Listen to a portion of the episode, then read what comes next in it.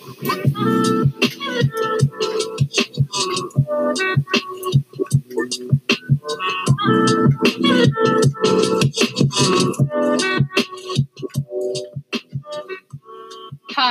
it's Giselle Rivera. Welcome back to a new episode of It's a Podcast. Today, we will be diving into the realm of Is it too soon to be joking about slavery? The short answer is yes. Joking about slavery should have never been allowed in society and should have stopped as soon as it began. Although it's been more than 150 years since slavery has been abolished, according to the 13th Amendment in the U.S. Constitution, we should not joke about it. Globally, there's an estimated 45.8 million slaves, a greater number than at any other time in history, according to the Global Slavery Index. Slavery is not only a thing of the past, it's still currently happening. Currently, five countries hold 58% of the world's total slave population, those which are India, Pakistan, Bangladesh, China, and Uzbekistan. Quote, slavery comes in many ways, but sexual, labor based, and human trafficking are the primary modes. End quote. Nagel and McCarthy.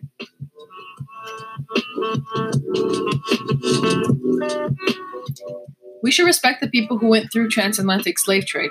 There hasn't been enough time in between what has happened, slavery, and the jokes that people or comedians are making. Dr. Patty Wooten says, quote, Our psychological recovery from a crisis is facilitated by the physical, emotional, and temporal distance we can attain. The more time and physical distance we have from the proximity of the disaster, the easier it is to begin recovery. It takes time to heal wounds, but we cannot heal if the wounds have been open with no time to recover. Slavery has progressed since it first began, and it doesn't seem to be ending. Then, It won't end if we find this tragedy humorous. you were always there waiting. That was all I needed. Just you.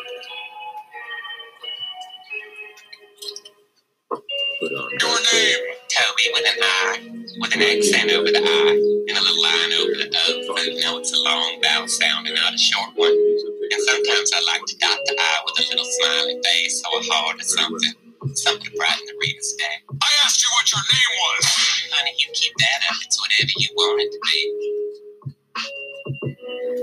The story of Nate Griffin is a reference to Roots, the saga of an American family. Toby, the effeminate slave who refuses to accept his white name, is a reference to Roots' character Kunta Kinte. The jokes that comedians make aren't even funny. The situation, Michael Sorrentino addressed Donald Trump and Snoop Dogg and said, Yo, Snoop Dogg, you know how you know you have so much in common with Donald Trump? Trump's ancestors were into real estate and your ancestors were considered property. He said, This is my first time doing comedy. Seriously, I would have never guessed. Staff says, quote, I'm sorry, but joking about the slave trade and calling black people property isn't funny. Thankfully, the crowd agreed with me, making him the first roaster to be booed in over 10 years. Sadly, people trying to people are still trying to make light of slavery. It seems to be a trend. End quote.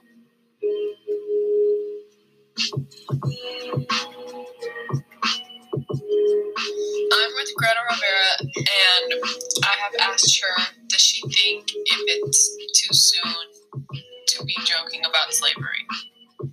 Here's her answer. Yes, I think it's too soon, and I don't think there's ever going to be a good good time to be joking about slavery. Joking about something so serious and so recent that has happened in America's history will make people think that it's okay it'll make many believe that slavery wasn't serious, and this can lead to added discrimination to the already existing prejudice that exists in today's society.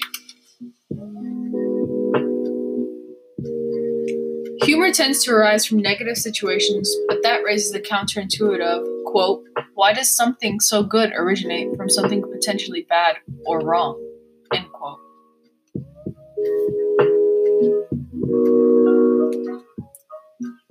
Since the end of slavery, we have lived in an equal society, which means that we have the right to say what we want when we want. Freedom of speech includes the right, quote, to use certain offensive words and phrases to convey messages, according to the 1971 Cohen versus California case, end quote. Humor also heals our tragedies. Even in times of war, soldiers use humor to relieve themselves of tragedy. American soldiers use humor during war as comic relief. Quote, Laughter sets the spirit free through even the most tragic circumstances. It helps us shake our heads clear, get our feet back up under us and restore a sense of balance.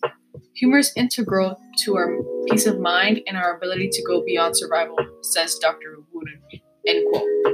However, not even the great country, the United States of America, knows what their amendments mean.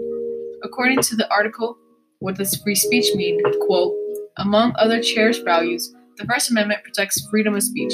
The U.S. Supreme Court often has struggled to determine what exactly constitutes protected speech. The following are examples of speech, both direct words and symbolic actions, that the court has decided are either entitled to First Amendment protections or not. End quote. So, really, does anyone know? As Erma Bombeck best put it, there's a thin line that separates laughter and pain, comedy and tragedy, humor and hurt. This has been Giselle Rivera on this segment of It's a Podcast. Until next time.